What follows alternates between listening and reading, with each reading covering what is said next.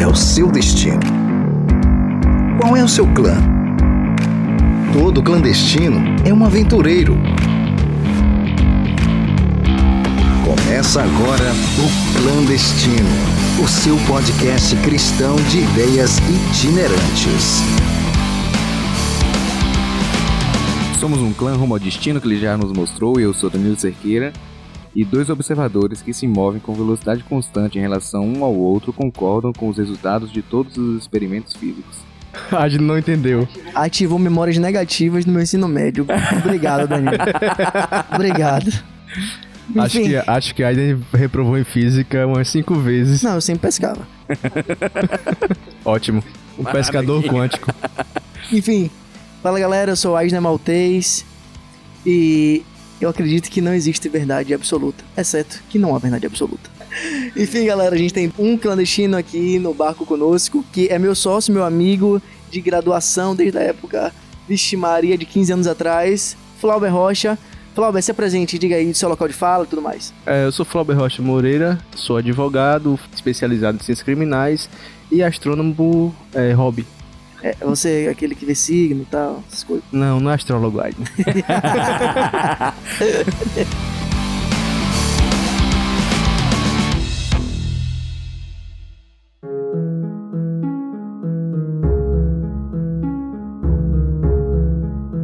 Enfim, galera, o nosso tema de hoje é relatividade e o título do nosso episódio, Dan, qual é? Depende. então, falando sobre relatividade já, o, o que é interessante é que acho que muito, não sei, espero que não, mas tem muita gente que confunde, por exemplo, é, velocidade da luz, né? E aí vai falar, e aí quando vai entender, falar sobre questão de velocidade da luz, o que, que é isso, tá, fica aquele negócio, aí pega e fala, não, é porque tal objeto tá a não sei quantos anos luz daqui, e aí a pessoa pega anos luz, então é quanto tempo daqui pra lá e tem essa questão, né? A medida é feita em tempo ou ela é feita em ou é uma medida de distância? E aqui começa toda a cachaçada de, De física. de né? relatividade da física e desse pessoal que, que não bate bem da cabeça, não. Mas ainda bem que tem essa galera que não bate bem. É. Eu boio nesse assunto total de física. mas é, a- a- o cinema ele me ajuda a, a materializar alguns conceitos. Tipo, eu não sei se vocês assistiram um filme A Origem. Foi um dos filmes que até eu acho que o DiCaprio foi injustiçado. Era- Era pra ele ter ganhado o Oscar ali naquele filme. Mas é, a, a Origem ele vai falar de, de uma realidade em que você podia entrar em camadas do raciocínio do outro. Ele, na verdade, entrava nos sonhos do outro e ele conseguia plantar ideias na- nas pessoas. O nome disso é manipulação. É. Só que no alto nível. Porque no final ele gira o peão, velho. E o peão continua girando. Porque ali ele tá no múltiplo mundo, ou seja, para ele a existência continua sendo um sonho. E será que ele, naquele sonho, ele é real ou é um sonho do sonho dele? Isso é muito viajado, mas talvez você já tenha passado por isso algumas vezes. Por exemplo, um conselho que eu vou dar a vocês. Se você estiver sonhando e se você ouvir barulho de água. Lá na mina. E, e esse- esses dois exemplos, tanto o do, o do filme, o do A Origem, tanto essa, essa questão do sonho, el- elas vão me remeter, tipo, o que é o real? O que é que realmente está acontecendo no plano real e o que é que está acontecendo só no meu imaginário? É, pra entender, começar a entender, a gente falar um pouquinho sobre é, a confusão que se faz sobre relatividade. Né? Porque a gente tem muito a, a- aquela concepção de, de a relatividade com relação ao verdades e como que a gente enxerga o mundo, a cosmovisão e, e etc. Só que a relatividade ela vai, ela vai falar sobre questões absolutas. O problema, e se alguém puder me corrigir, me corrija, é que a gente tem constantes que são relativas, que não são absolutas. Você tem distância, tempo, e a distância e tempo vai determinar a velocidade. E a velocidade é relativa, porque vocês estão parados ou vocês estão em movimento. Isso depende. E vocês estão em movimento em que velocidade? Isso depende. Mas depende desse referencial. Mas independente do referencial que a gente está, existe uma constante que ela não é relativa, que ela é absoluta. que é a velocidade da luz. É- A luz ela é variante na constância, é uma coisa meio, meio doida. Se eu, a gente tá parado aqui, ligar uma lanterna, a luz vai chegar numa velocidade de um número bem enorme aí, metros por segundo, que eu não sei de qual, 2 milhões, não sei quanto aí, metros por segundo. E se alguma pessoa que está no avião passando aqui a 700 km por hora olhar essa lanterna, essa luz, a luz vai chegar na mesma velocidade para ela. O que vai variar é, a, é a distância e o tempo. Mas o resultado final vai ser sempre o mesmo número. Na verdade, a aceleração da luz que é constante. Isso, pronto. Eu Aceleração. falei, me corrige, pode me pode É. interromper e me corrigir. Só pegando o gancho pra tentar entender, por exemplo, quando você enxerga uma estrela no céu, a- brilhando lá, você tá enxergando o passado dela. Sim, exato. E aquele brilho já foi emitido há muitos anos-luz de, de existência. Sim. Então, não é o tempo, é o espaço que acaba sendo É o distorcido. espaço-tempo. É o espaço-tempo, é uma, Ah. é, uma, é uma mescla. Vamos trazer um exemplo mais próximo. A nossa Lua é efeito de maré, Sim, sim. por exemplo. O, o que é que explica o efeito de maré? É a gravidade. Mas o que, que explica a gravidade a gente não tem a resposta. A ciência, ela não está aqui para dizer por que, que as coisas são.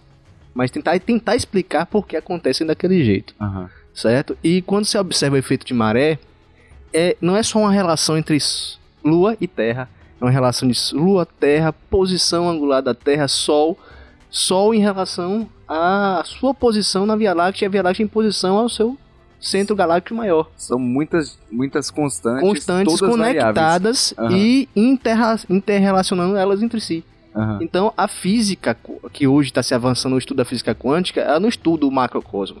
Ela estuda as relações de, de microfísica, ou seja, de, dos átomos. O comportamento subatômico.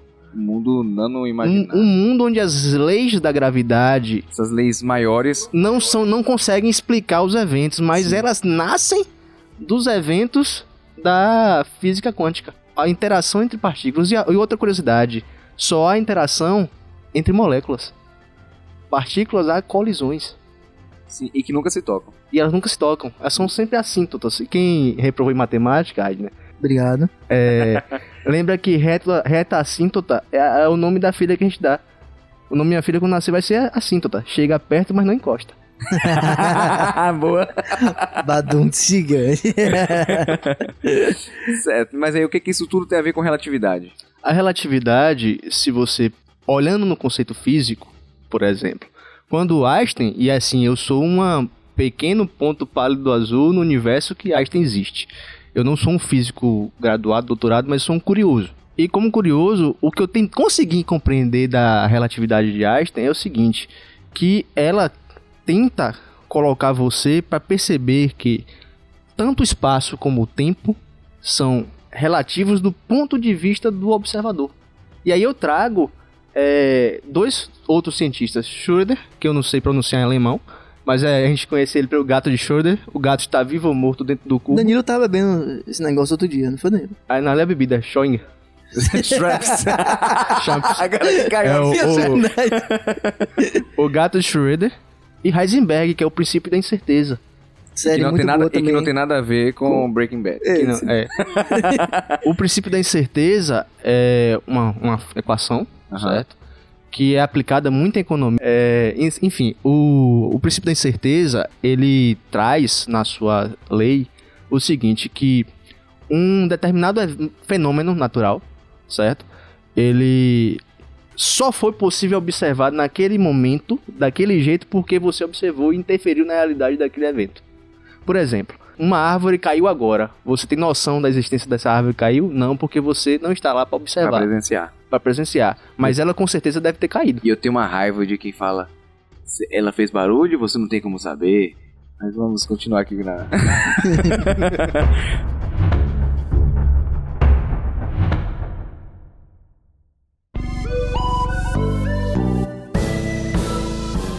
Sabe, eu fico ouvindo tudo isso sem entender nada e assim, eu consigo entender a complexidade das coisas e um ponto de complexidade até que alguns cientistas, alguns matemáticos, como o John Lennox, ele vai dizer que é uma complexidade que é irredutível, que precisaria de vários multiversos para que todas essas variáveis se convergissem, para que todas essas constantes variáveis se enquadrassem para que fosse possível a vida. E aí ele vai, com cálculos matemáticos, ele vai mostrar que não teria tempo, com os bilhões de anos que se pensa que a, que a Terra existiu, de tudo isso ter sido feito se não tivesse uma intencionalidade naquilo. Ele não chama de Deus, ele não chama de força estranha. Ele só disse que é muito possível que há uma intencionalidade nisso. É uma das bases pro design inteligente. A teoria do design inteligente. Agora, eu quero puxar aqui para um outro lado, que é um lado social da coisa. Que aí eu consigo participar, gente. Aí lhe perguntar onde foi que você pescou isso que você falou, mas tudo bem. não, é- eu tenho consciência na minha ignorância. eu? Só sei que nada sei, é grande sábio. Isso aí. O lado social da coisa é o seguinte: é, nessa relatividade, eu- você consegue muito ver nitidamente é, o ponto de vista do observador. Tem uma frase que diz o seguinte: cada um lê com os olhos que tem e interpreta a partir onde os seus próprios pés pisam. Então, todo ponto de vista é só uma vista de um ponto. A partir disso, eu quero trazer alguns, algumas perguntas sociais para cada um aqui. Dan, Ah, diga aí.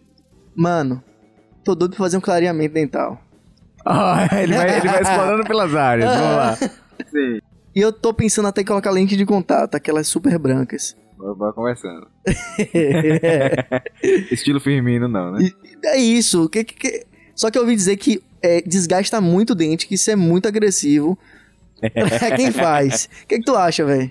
Eu adoro, ele, ele vai captando as coisas que a gente vai falando e junta tudo aqui, né? Então, o que que eu acho? Depende. Ah! Quem quiser saber por que que depende, depois vem no... Pode ir lá no, no direct, lá no Instagram. Peraí. C. Rapaz, o bicho. O bicho.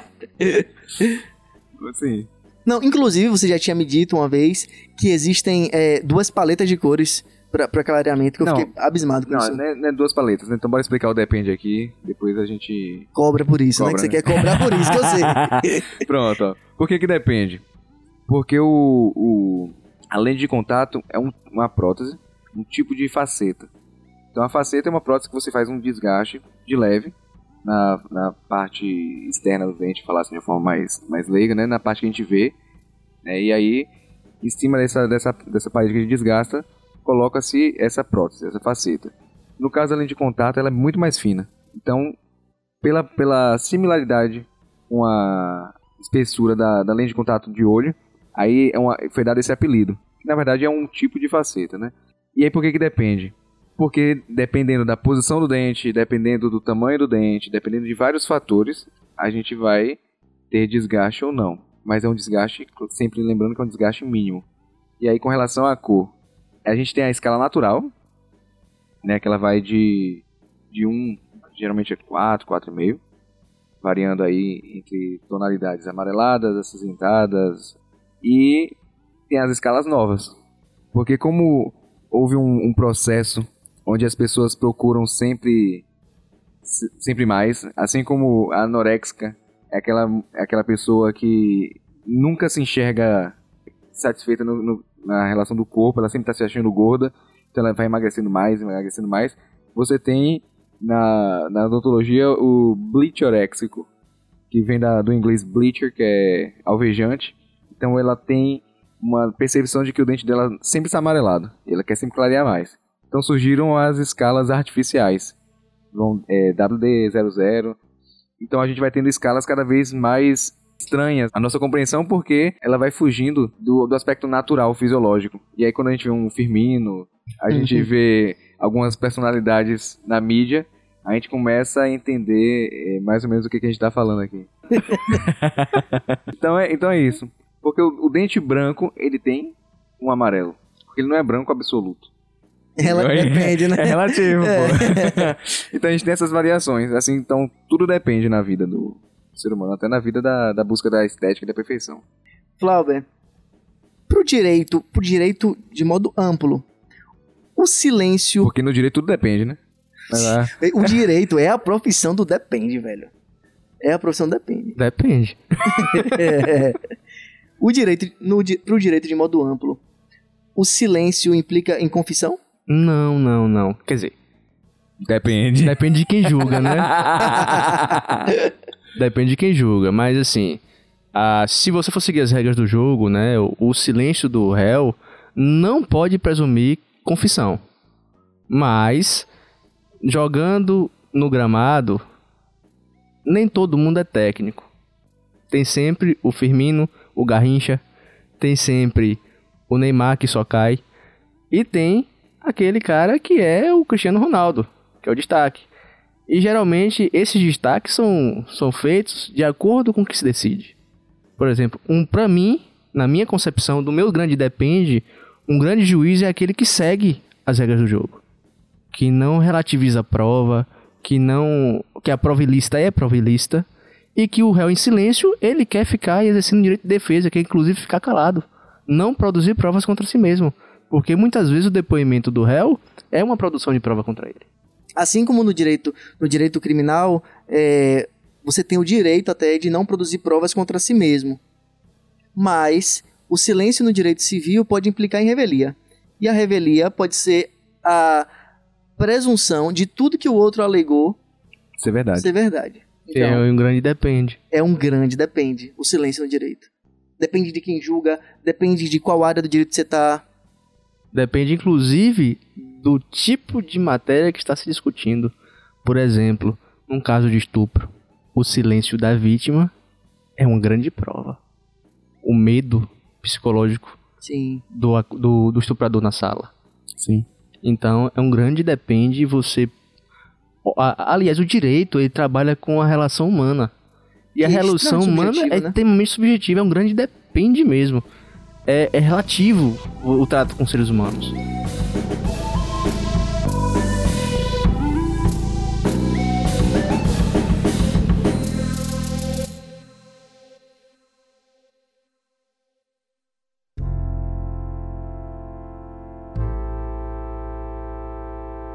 No meio desse monte de relatividade, na verdade de relativismo, né, que é diferente, e de depende, a gente enxerga alguns paralelos aqui sobre o que é absoluto. E na, na, na natureza, a gente, por mais que tenhamos esse, essa renca de variáveis, elas apontam para questões absolutas. Né? Você estava explicando no começo, você, é, Flauber, né? Dessa, dessa, dessa condição da física, né? da, das grandezas que temos, desde a da quântica até a, A física clássica que a gente chama, É né? isso. Clássica. e, e nesse meio aqui, a gente, com isso tudo aqui, a gente tem alguma condição que é absoluta. E ela vai ser essa mesma condição no universo todo. Eu acho isso incrível na, na física, na natureza, quando tudo converge para condições em que a gente encontra e se dá de cara com o inexplicável. A gente só pode aceitar aquilo. E por mais que a gente tente entender, a gente pode chegar a entender como aquilo pode ser mensurado, como aquilo pode ser entendido, no caso aqui que a gente está falando da relatividade, né, a gente conseguiu é, traduzir medidas de distância de tempo. A gente pegou o tempo que é uma coisa, uma condição tão intangível, tão Imperceptível para uns. é não e assim é abstrato. Então eu, não- eu não tenho como palpar o tempo, eu não tenho Mensu- Você mensurar. mensura o tempo por uma medida de, de, de experiências. de experiência, de Sim. empirismo, né? Isso. A gente convencionou medir o tempo com relógio. Se perguntar pra alguém assim, pô, essa semana foi rápida, né? A outra, E a outra Caramba, pessoa, não. essa não, ainda- hoje ainda é terça-feira. Cadê a sexta-feira? O sexto. Sim, e no meio disso, quando a gente olha pra essa teoria, a gente começa a entender um pouco que nessa inconstância aqui, o cara conseguiu pegar o tempo e converter pra metro. E aí ele pegou e criou o conceito que a gente fala do espaço-tempo. E é por isso que a gente fala, ah, ele está tantos anos-luz daqui. Parece que tá falando sobre tempo, Mas é, mas é, o espaço, é um espaço, é uma mensuração de, de espaço. de distância. Isso. É, aí eu queria trazer um pouquinho da cultura pop. É o filme Prometheus. E não E não cumpriu. Mas assim, a- apesar de, de, do filme Prometheus não ter cumprido na bilheteria o que prometeu de fato, existe um discurso por detrás. É. Ficou boa, não é? Muito bom. É, Existe um discurso por detrás sutil, logo nos cinco primeiros minutos de filme, Conceito todo. quando o androide David é criado pelo dono da Wayland Enterprise. Tá um, na sala o criador e a criatura, em um diálogo de pura filosofia que me lembrei Neil e Morfeu. Sim. David, o androide que quer se conhecer, está na presença do seu criador. E ele faz a pergunta: se você me criou, quem criou você? É a grande, a grande questão. E aí, trazendo para o, o campo da teologia, muito, por muito tempo se tentou estudar quem criou o universo. E a gente consegue explicar fisicamente, tem evidências. Em todas as teorias possíveis. Que surgiu de um Big Bang, de uma grande explosão de energia. Mas aí vem uma questão que não tem resposta. Ou o universo já é uma constante e vive num cíclico entre expansão e contração, Uhum. ou ele foi criado do nada, mas aí entra Lavoisier. Nada se cria, nada se perde, tudo se transforma. Sim. Então, aí Prometeu traz uma, uma vertente que os engenheiros do filme, que são a raça alienígena, teria vindo para a Terra e usado seu DNA para contaminar as águas e criar a proteína que deu a vida. E aí, será que nesse contexto de filme e com o que se diz da física quântica, a gente tenta explicar a existência e o comportamento subatômico, será que alguém apertou o botão do start ou o botão nunca existiu? E aí volta para um conceito da filosofia pré-socrática. Uhum. Do. Eu não lembro quem, mas também lembrar de todos os filósofos aqui é esgotar um conteúdo cerebral para essa hora da noite. Ele afirma que o universo sempre existiu. Quer dizer, a Grécia lá atrás já se pensava. A grande resposta para a vida: quem sou eu? Quem me criou? Para onde eu vou? E qual o sentido da minha vida? E eu remeto calçado. Se nessa vastidão do cosmos nós estivéssemos sozinhos, ou tiver outra vida extraterrestre além da nossa, em duas situações a constatação é um verdadeiro absurdo e é impactante. Porque se você estiver sozinho no universo, é um grande desperdício de espaço. E se você não estiver sozinho e não nos procurar ainda, ou estão nos evitando, porque já se constatou que nós somos a raça, nós não somos a raça mais inteligente, ou Não vamos comentar. ou nós somos a raça mais avançada que só estamos procurando vida na mesma forma da nossa. Aham. E aí temos uma grande interrogação. A ciência não explica o que é. Porque a, o, o, o brilho, né? A coisa que. O sentido da existência. A ciência não explica. É uma grande lacuna. Nós não, não conseguimos explicar através da ciência o porquê de existir. Mas conseguimos explicar os mecanismos que geraram Que a vida. proporcionam a vida. Que proporcionam a vida. Que proporcionam. Porque eu não posso nem falar também que geraram. Porque eu não tenho nem como testar. Exatamente. É, eu falo gerar, mas É, sim, caso sim. que. Não há como Sim. testar e reproduzir. Exato. A irreprodutibilidade é o que gera essa maior angústia da gente de não conseguir enxergar e entender. Aí eu dou uma marra pra minha, pra minha fala com a clonagem da ovelha Dolly. Foi possível replicar o corpo, mas será que a ovelha Dolly clonada era a ovelha Dolly? Volta aí pro episódio Realidades Parte 2 aqui. É tudo um grande depende. Aham. Porque se você presumir que a, a Dolly foi clonada em sua integralidade, então a alma é me- mensurável. Uhum. Você pode clonar você mesmo, sua identidade, sua personalidade. Ou não. Co- Copiou o objeto, mas você é você. E aquele outro ser tem uma outra existência. E aí eu entro com Heidenberg. Agir comunicativo. Você só é você pelos fatores que lhe servem. Sociais que você pertence. As suas experiências, as suas percepções. E o grande depende que você é na sociedade.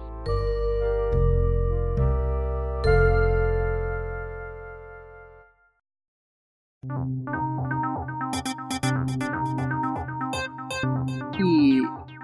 se nós partirmos do pressuposto evolutivo científico, a gente vai ter uma lacuna do depende que vai nos obrigar a migrar para uma filosofia científica.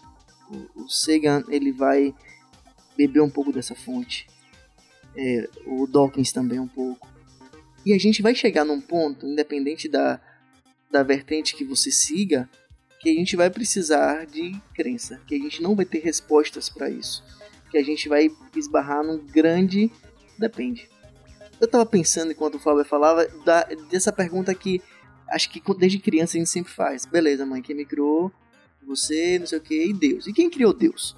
resposta mais é, lógica que eu já ouvi foi o seguinte: se eu lhe responder quem criou Deus, você vai me perguntar quem criou essa coisa que criou Deus. Aham. Loop infinito. E se eu entendo que tem algo que criou Deus, este algo potencialmente é mais poderoso que Deus. Então ele é o Deus desse Deus. Ou o criador desse Deus. A gente vai precisar chegar de um modo ou outro numa verdade absoluta. Seja queira você ir para a verdade absoluta matemática, evolutiva, ou uma verdade absoluta que tem mais a ver com fé. Eu acredito ainda que as duas vão beber um pouco da fé, da, da probabilidade da coisa. Tudo depende de em quem que você deposita a, a sua fé. Se você vai depositar ela. E tudo parte, né, como vocês falaram aqui, de, de pressupostos filosóficos, teológicos. Né? A teologia vai estar estudando é, as questões relacionadas a Deus. E na filosofia naturalista, sobre a natureza. E aí, é, parece que eu tenho que. Parece não, eu tenho em algum momento, eu vou ter que. Eu não tenho como equilibrar os dois no mesmo ponto. Porque eu estaria relativizando um pra, em detrimento do outro. Eu tenho que. Chega num momento em que eu tenho que encontrar e que decidir por aquilo que. por aquilo que eu creio. Então eu não posso ficar em cima do muro. Para o cientista, é, eu lembro de Robert Langdon, de Código da Vinci. Uhum. Foi questionado a ele, como acadêmico, se ele acreditava em Deus. Ele respondeu: Eu não tenho uma resposta. Como ser humano, ele falou: Eu não estou preparado para isso. Em- nas duas situações, ele duvidava. Porque um não conseguiu dar as variáveis a ele que ele precisava para encontrar a certeza científica da existência de Deus. E na outra, como humano, ele estava abalado emocionalmente para acreditar que existia alguém que estava ali, certo? E aí eu vivenciei essa jornada de um ateu radical que não acreditava em mesmo e inclusive combatia A gente já teve vários embates va- assim, vários né? embates. Militante, né? Eu era Primeiro a- semestre de a- ateu faculdade. militante, A gente era... como o Adner eh, costumava me taxar, ateu militante xiita. que é aquele que explode o, o ônibus cheio de evangélicos, de, de católicos, enfim. Nunca explodi ninguém, tá, gente? Que bom. Ainda. Fico muito mais confortável agora aqui.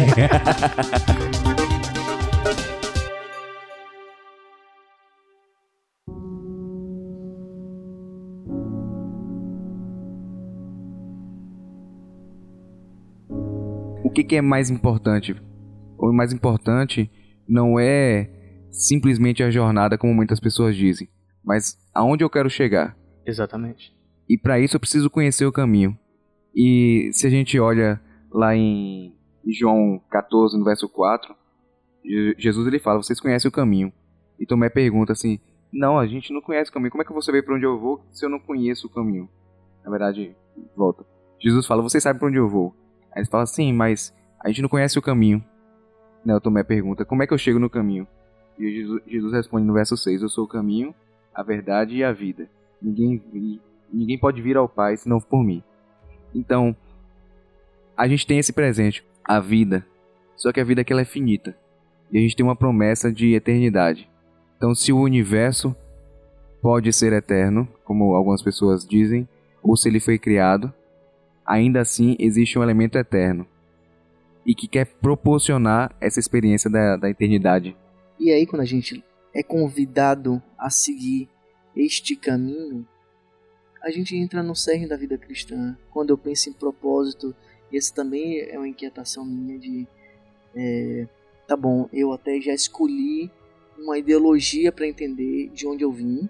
Eu entendo que eu sou criatura de um criador, mas eu continuo com a inquietação de propósito. Tipo, qual é o meu propósito? E aí, quando eu leio que ele é o caminho, e ele é a verdade, e ele é a vida, eu entendo que ele é o início, meio e fim. Então o meu propósito é cada vez mais ser mais semelhante a ele.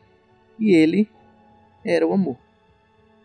Parece piegas, parece bobo, mas talvez o nosso propósito aqui realmente seja amar. Amar o nosso próximo.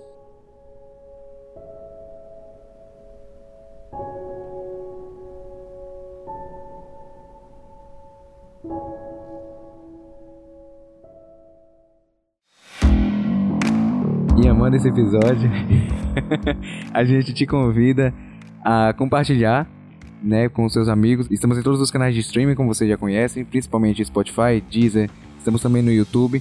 Compartilhe com as pessoas próximas a você. Nosso site é o podcastclandestino.com. Lá também você pode ouvir e pode compartilhar, aproveitando a nossa nosso novo layout. E eu quero mandar um abraço aqui para nosso amigo e irmão Túlio. Tulhão tá com problema nos rins. Não disse que tá com rinite, velho. e aí ele tá, tá atacadão aí da rinite, mas Tulhão volta no próximo episódio. E muito obrigado ao Flauber. E aí, valeus. Falou! Tchau, massa.